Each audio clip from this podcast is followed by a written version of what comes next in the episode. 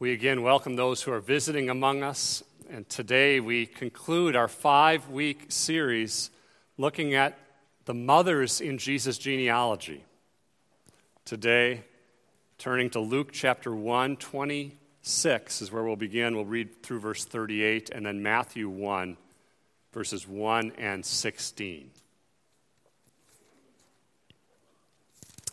Luke 1, beginning in verse 26. Hear now the word of God.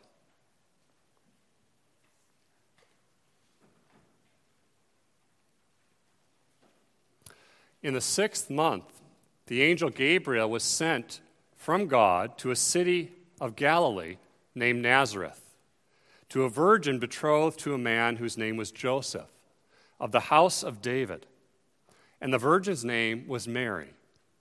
And he came to her and said, Greetings, O favored one, the Lord is with you. But she was greatly troubled at the saying and tried to discern what sort of greeting this might be. And the angel said to her, Do not be afraid, Mary, for you have found favor with God. And behold, you will conceive in your womb and bear a son, and you shall call his name Jesus. He will be great and will be called Son of the Most High. And the Lord God will give to him the throne of his father David, and he will reign over the house of Jacob forever, and of his kingdom there will be no end. And Mary said to the angel, How will this be, since I am a virgin? And the angel answered her, The Holy Spirit will come upon you, and the power of the Most High will overshadow you. Therefore, the child to be born will be called Holy, the Son of God. And behold, your relative Elizabeth, in her old age, has also conceived a son. And this is the sixth month with her who was called barren. For nothing will be impossible with God. And Mary said, Behold, I am the servant of the Lord. Let it be to me according to your word. And the angel departed from her. Matthew 1. The book of the genealogy of Jesus Christ, the son of David, the son of Abraham. Verse 16. And Jacob, the father of Joseph, the husband of Mary, of whom Jesus was born, who is called Christ. The grass withers, the flower fades, but the word of God remains forever. It was the end of October, I think just before Reformation Day, Halloween. I had our two year old in our favorite shop to go to. I, I don't like to shop, maybe you do. My favorite shop to go to, this might really surprise you or it might disappoint you, is Menards. If I, if I can't find it at Menards, I might as well not go. They've got grape nuts, they've got all sorts of needs for the, the yard. In this, in this case, it was a rake we were looking for, for raking leaves, of course. This is the end of October. Around the corner, our two year old is startled, and I am too, and he starts crying when he sees a very live looking, moving Santa Claus. And it was so real looking that it just kind of startled both of us. Why do I bring that up? Because there's a lot of stuff going around this time of year and before and after, all about different holiday things, right? There's a lot of cultural confusion out there. The reason for the season, what's going on here? Even as Christians, we can lose track of these things, which is why in our series in these weeks together, we've looked at Tamar, Rahab, Ruth, Bathsheba, and now Mary to see really what the Bible is all about. And we learn in this series that the Bible is about the promises of God to save a sinful people for himself through Christ. That the first Christmas is actually back in Genesis 3, the promise of a Savior to come. And we've seen the abounding grace of God for sinners. Today we look at a passage by Dr. Luke. Do you know that Luke was a doctor, kids, very careful and precise. And his gospel is an eyewitness account about Christ. And that's what we need today. If you're an unbeliever, we're glad you're here. You need Christ. If you're a believer rejoicing in the Lord today, you need more of Christ. If you're weary and downcast and sick and afflicted and depressed and struggling, you need Christ. I need Christ. We see that today in first how Mary is visited by an angel. History matters. Luke is precise as a writer. And one man writes this It was March 15, 44 BC, the Ides of March. Julius Caesar, the dictator of the Roman Republic, was assassinated.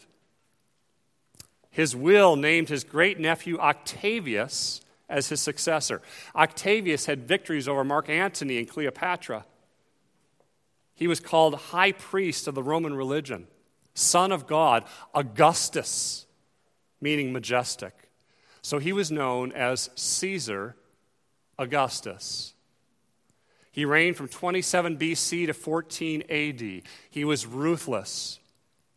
In 4 BC, Judah was added to the foreign province of Syria, with Quirinius being appointed governor. What did this mean for Judah? We looked at him back in the beginning of our series. What did this mean for the land of Judea? As we saw in the sermon last week, God promised David an everlasting throne. But at this point, one of David's sons was not on the throne, it was an impostor, a man named Herod the Great. Herod was a madman. He killed half of his family, several of his own sons, his wife, he created a secret police. He led a mob to slaughter people. The civilized world at the time in which the angel Gabriel comes to a teenage girl in the backwater of Nazareth was in turmoil. It was being ruled by Caesar Augustus and a puppet king named Herod. It was dark. And into this darkness comes an announcement that one would be born to this young girl who was probably 12 or 13 or 14 kids, a similar age to some of you, that she would bear a child who would be the light of the world. This is good news of great joy for all the peoples. And the text tells us it had been six months since this same angel had visited Elizabeth's cousin, uh, Mary's cousin Elizabeth. Gabriel is his name. He's one of only two angels named in the Bible, along with Michael.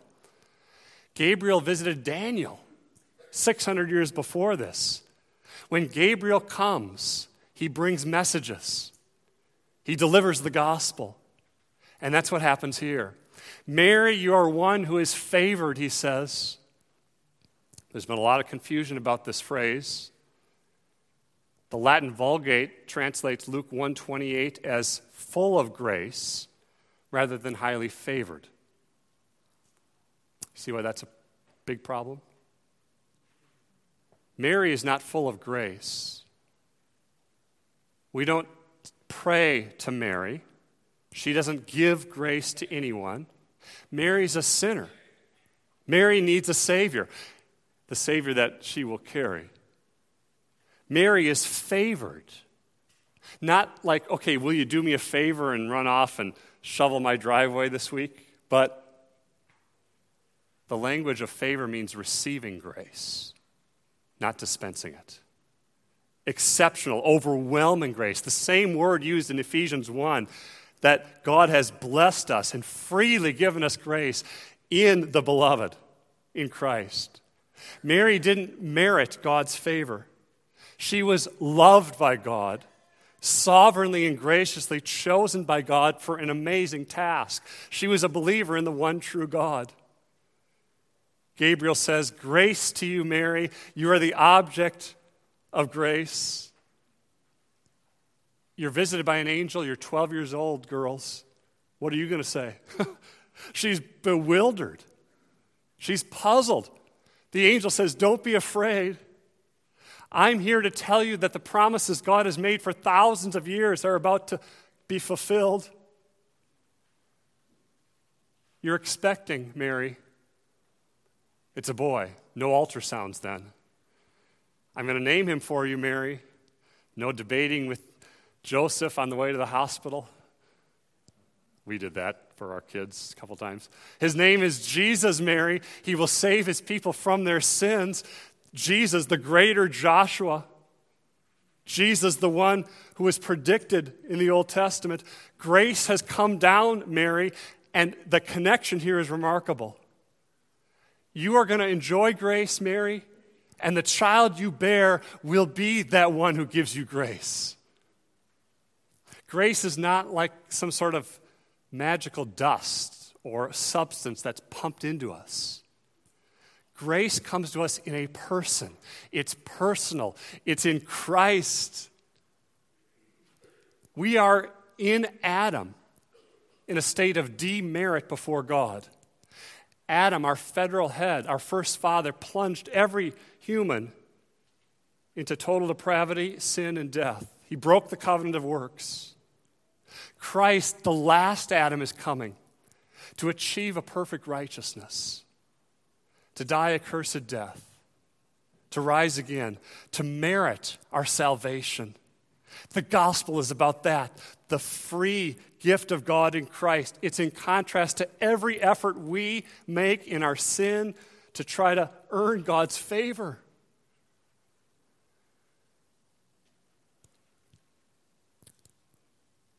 The Holy Spirit unites you to Christ.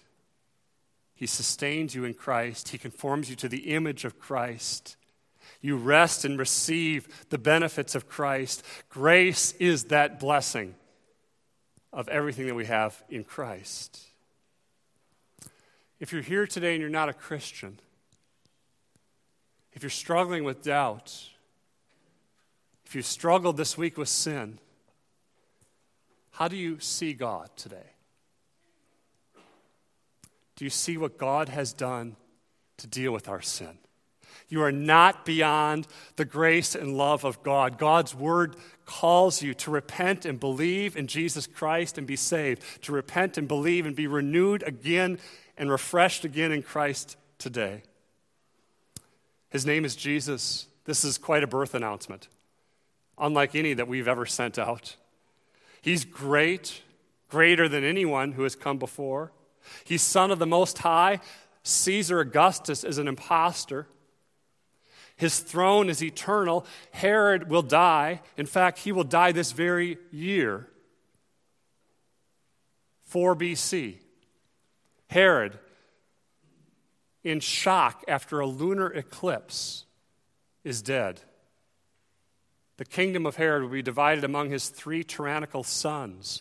Not this king. Every other king dies, their kingdoms crumble, but Jesus, who is holy and perfect, sits on the throne of David forever and ever.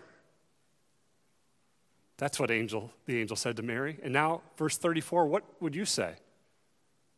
She says, Well, how is this to be? I'm a virgin. I don't understand. I'm betrothed to Joseph, but we not, have not yet had marital relations. Kids, this is God's will for you. This is not the main point of the text, but it's a very important application. God's will for you girls is to remain a virgin until, if the Lord wills, you marry a Christian boy. God's will for you boys is that you remain a virgin and one day, if you are to be married, marry a Christian girl. Girls, that's who you are a girl created in God's image, loved by God. Boys, you are a boy made in God's image, loved by God. God doesn't make mistakes. If you've already sinned in this area before you've been married, or for all of us who have sinned in breaking the seventh commandment in different ways, God's grace comes and brings renewal, refreshment, and repentance. Mary, this birth won't come about by ordinary human generation, but by an unparalleled action of the Holy Spirit. This fulfills what Isaiah said 700 years before. The virgin will be with child and will have a son, and they will call him, as Dale prayed a while ago, what? Emmanuel, which means God with us. One day, C.S. Lewis was sitting in his office. There were people singing Christmas carols about the virgin birth outside, and an unbeliever came in to talk to C.S. Lewis. He said to him, Isn't it good that we now know better than they knew then? Lewis said, Well, what do you mean? Isn't it good that we now know that virgins don't have babies? C.S. Lewis looked at him. Don't you think they knew that? That's the whole point. This is a miracle. God does it. We can't explain it. Just as the Holy Spirit hovered over the waters of darkness at the first creation, when the world was made by God's Word, now the same Holy Spirit overshadows Mary as God is sending his son into the darkness of this fallen world to bring a new creation. The Holy Spirit does something here. Otherwise, Jesus would be born like all of us, sinners, right? But we need one who's not a sinner. We need a perfect and better last Adam. This doctrine of the incarnation John 1:14. The word became flesh and dwelt among us. There is one God who exists eternally in three persons Father, Son, and Holy Spirit. The Son became incarnate, meaning in flesh. The word became flesh. We don't expect those things, we can't produce those things. That means he became fully human with a body like yours, kids, but without sin, with hair and a nose and feet. But not just a body, but a real human soul. If the Son, Jesus, came to just inhabit a soul, your body is lost. If he just took on a body, your soul is lost. You had to take on both. The Word didn't come into existence. The Word didn't become God, the Word is God. He didn't pretend to borrow a body, He didn't take someone else's body and inhabit it for a while. He didn't turn into a human. You see how these things matter? The Word became flesh. Not like Lot's wife, she became a pillar of salt and ceased to be Lot's wife. The second person of the Trinity, Liam Gallagher says, assumes human nature without laying aside the divine. It's a mystery, it's a glory. He didn't stop being God. He became what he was not without ceasing to be what he is. He didn't mix up the natures. He didn't have flesh before that, body and soul. He always has flesh now, forever. Who is Jesus? One divine person with two natures. This is the hinge on which Christianity turns. No incarnation, no Christianity. No virgin birth, no good news. It's the central event in the history of the earth, along with the cross and resurrection. It's the very thing the whole story of the Bible has been about. He is the God man, truly God, truly man. His divine nature is eternal, his human nature is temporal. When we speak of what Jesus does, we say Jesus did this or that according to his human or divine nature as you read the Gospels. Not that his human nature did this or his divine nature did that. This is precise language. Why? Because Satan has always attempted to attack the church in this way about the person of Christ, either denying the true humanity of Christ or denying the deity of Christ. First John deals with some of that. So, kids, Jesus is formed in the womb of the Virgin Mary with a real body and soul. He had the real DNA of Mary. The Holy Spirit did that through Mary. He had an umbilical cord. He wasn't an angel. He cried when he was a baby. It's a virgin conception. See that? The birth was very ordinary. He was born as you were born, and I. Virgin conception. His body grew. At one point, kids, he was a young boy, like some of you. Then he became a teenager, then a grown man. He possessed a human heart and human mind without sin. He was tempted in every way without sin. He can sympathize with you. When you are afflicted and suffering, that doesn't mean God is far from you. Actually, it's the solidarity of Christ that's closer with you in that moment than at any other time. He's himself able to understand because he's beset with weakness, Hebrews 5 2. The deeper you go into weakness, the deeper is Christ's care for you. He knows you are but dust, He knows we are sinners, that by nature we're slaves of sin. That's why the virgin birth matters.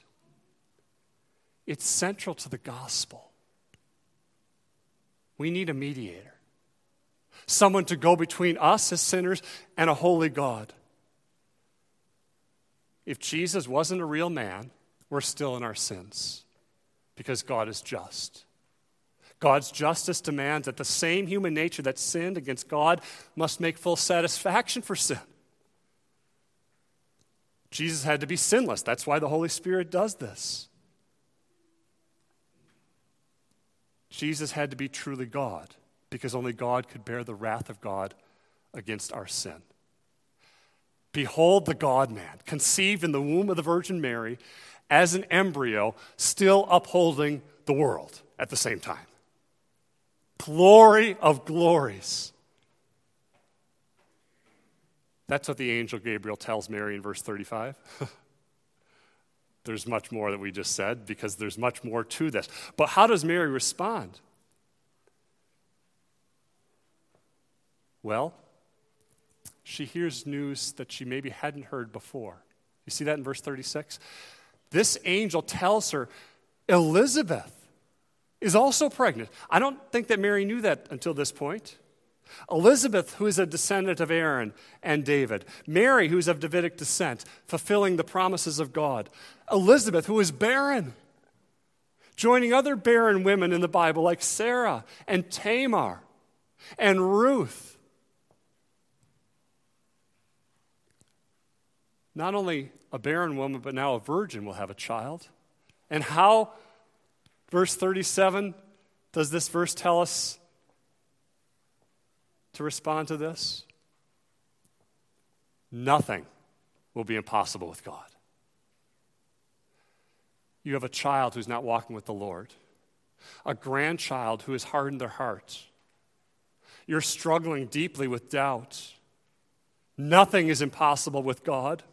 You're struggling to know Christ and his love for you. Nothing is impossible with God. Mary says, Let it be. Oh, let it be. Not the Beatles song. They do sing about Mary in that song, don't they? Let it be, meaning she trusts God in faith and she acts in obedience. She says, I am the servant of the Lord. Her identity, then, in this age that we live in, identity is a big deal for teenagers and for middle age and for adults. The culture says you get your identity by your gender or your race or your politics or your nationality or your sexual experiences or your income or your brain or your degree, Kevin DeYoung says, or your house or your family. See how messed up that is? Biblical identity starts here. I am the servant of the Lord, Mary says. You get that right, the other things follow. She doesn't say, I am the Lord. She says, I'm a servant. Not I'm a servant of my employer, first of all, but of the Lord. Let it be to me according to your will, she says in humility.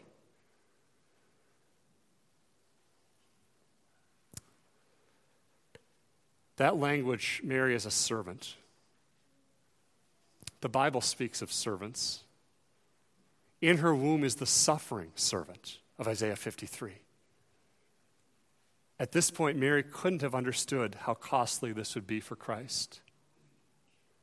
Simeon would tell her, A soul will pierce your soul too, Mary. All her life, she would bear the burden of knowing that her son was suffering and going to die for her sins and the sins of all of his people. After the birth of Christ, Herod, the seed of the serpent, would try to kill this Christ child. So Mary and Joseph flee to Egypt. It's a life of suffering. But she trusts in God and she rejoices, secondly, in her salvation. Dear Christian, Christianity is not just knowing the theology of the incarnation, as important as that is. It's not less than knowing good theology. But it's trusting Christ personally, it's loving Him dearly, it's being humbled and rejoicing in Him and worshiping the one true triune God. And that's where this text leads next. Sometime after the angel tells her of the miraculous conception, Mary packs up, leaves home and family and friends for three months. She's young. Can you imagine? She's gone. She's pregnant. She faces ostracism, personal danger. She would be potentially accused of adultery and stoned to death. She's under the assaults of Satan. Mary is ground zero in Satan's bullseye right now. He is trying to destroy her and the child. We see that through Herod, the seed of the woman and the seed of the serpent. She takes a 60 to 80 mile journey from the backwoods of Nazareth to the home of her cousin Elizabeth, who at this point has been pregnant for three months. This is remarkable that a 12 or 13 year old girl is pregnant at the same time as a woman who is old enough to be her great grandmother. Imagine that, kids. Nothing is impossible with God. Elizabeth, the text says, recognizes immediately Mary and the baby in her womb. How does she know that? Verse 41. The Holy Spirit. Not only that, but the baby in Elizabeth's womb leaps for joy at the presence of Mary and the baby. How does John the Baptist know that? The Holy Spirit. Just like the angel Gabriel had said to Zechariah, John the Baptist will be filled in the womb with the Holy Spirit of God. Elizabeth sings a song of rejoicing, the first Christmas song. Elizabeth is a hinge. This is the time of the old covenant passing away and the new covenant coming and being fulfilled. This is a great point in redemptive history in Elizabeth's womb is the greatest and the last Old Covenant prophet, John the Baptist. In the fullness of time, God is about to change the course of human history forever. The next three decades are the most important decades in all of history, and they're about to begin. And in this, God, in His grace, is providing young Mary with a spiritual aunt. That's how Ligon Duncan puts it. Mary's alone. She's afraid, but God brings her to her cousin Elizabeth. And so it is in the church. Kessie, who joined today, is such a good example of this. Caring for her grandparents. Older generations of women investing in the lives of you younger women, teenagers, and young moms. That's crucial in the life of the church. Also, older men and younger men loving one another, discipling one another, spending time together with one another, learning from one another. What a blessing it is, kids, isn't it, when you're with an older Christian or young moms and young dads, someone who has lived life, who has been through what you're going through now with young kids and sleepless nights and anxieties on the job and sicknesses. And what a blessing just to have them there just to be present with them, just to have coffee with them, just to have them listen to you. Mary herself responds to Elizabeth's song with her own song, the second Christmas song. Mary is a woman of the Word of God so that when the time comes, the word that she has treasured in her heart comes out of her tongue. This song is filled with scriptures from the Old Testament.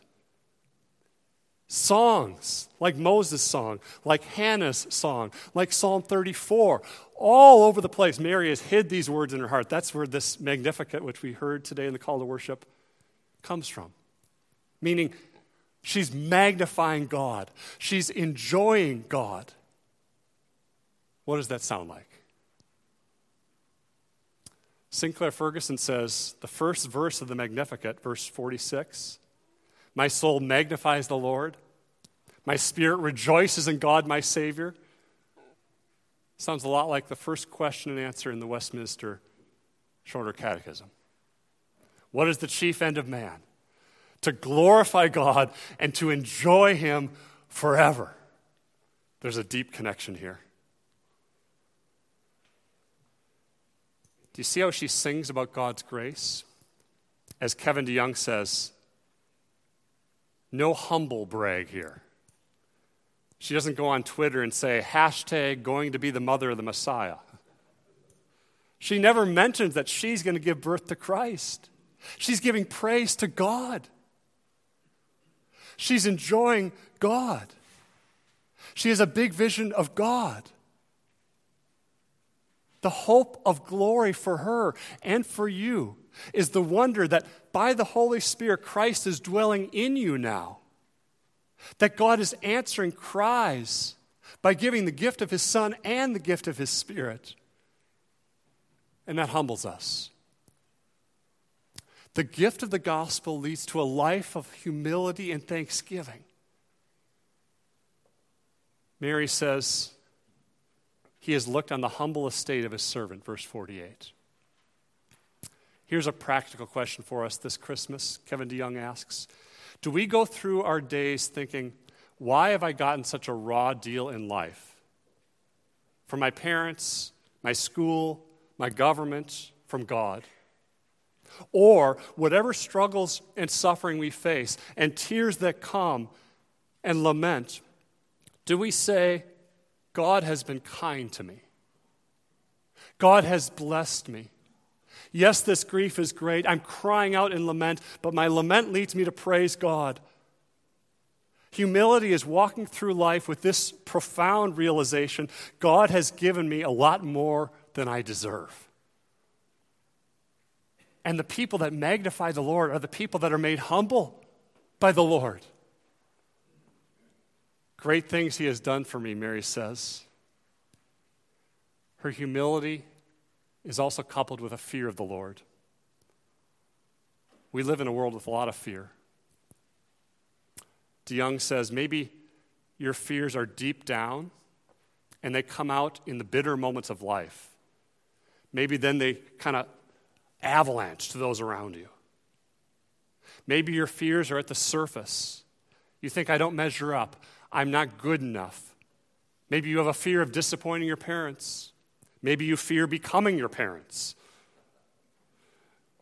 Maybe you fear your children turning from you or turning from the Lord.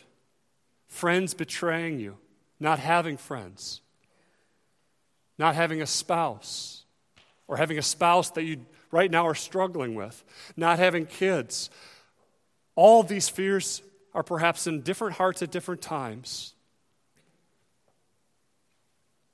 Real humility says, God has blessed me more than I deserve. Healthy fear says, God, you're big and I'm not. God's mercy extends to those who fear Him. That's a reverence, that's a trust in the Lord, an awe of the greatness of God,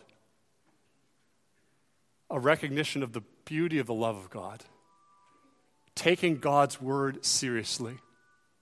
And then Mary says, He fills the hungry with good things. This Christmas time, kids, maybe you'll have a present you open and you'll really like it, but then you'll get tired of it. You'll have a meal that you enjoy, but then the meal goes and life goes on. It never lives up to the hype, does it? Why? Because we're made for something more. We're made to hope in something more. In regard to relationships, maybe this Christmas is an empty time, a lonely time. Maybe it's harder than a year ago. Maybe your life is more complicated, your sufferings and afflictions are greater, your financial situation is precarious, your health has suffered. If your future is dark, if the weight of the world is crushing you, if you're lonely or discouraged, if your sins have driven you from God, if you struggle to get out of bed, if your enemies are assailing you, if you feel alone, this is why God has come. This is why God has sent his only begotten Son into the world. He came to seek and save that which is lost. He came to fulfill his covenant promises to Adam and Eve and Abraham. And if anyone is hungry today, Jesus says, Come. Feed on Christ, the bread of life. If anyone is thirsty today, the Word of God says, Come and take the water of life freely. Come and pray with Mary God, help me to know more of Christ this Christmas. Come, Jesus, and be my strength, my wisdom, my life, my righteousness, my justification. In Christ, you will find a fullness like the light in the sun or the water in the ocean. In Christ, you will find infinite, inexhaustible, bottomless grace for thirsty, guilty souls. And it won't run dry. There is no drought. The level of God's water of grace is overflowing for you, Christian. What do we need this Christmas? We need the gospel. We need the Holy Spirit. We need the grace of God. We need Jesus. We need to have our eyes open to behold his beauty, to worship him from our hearts to remember his covenant keeping faithfulness from generation to generation. And so, with Mary, let us, Emmaus Road, magnify the Lord and rejoice in God, our Savior. Amen.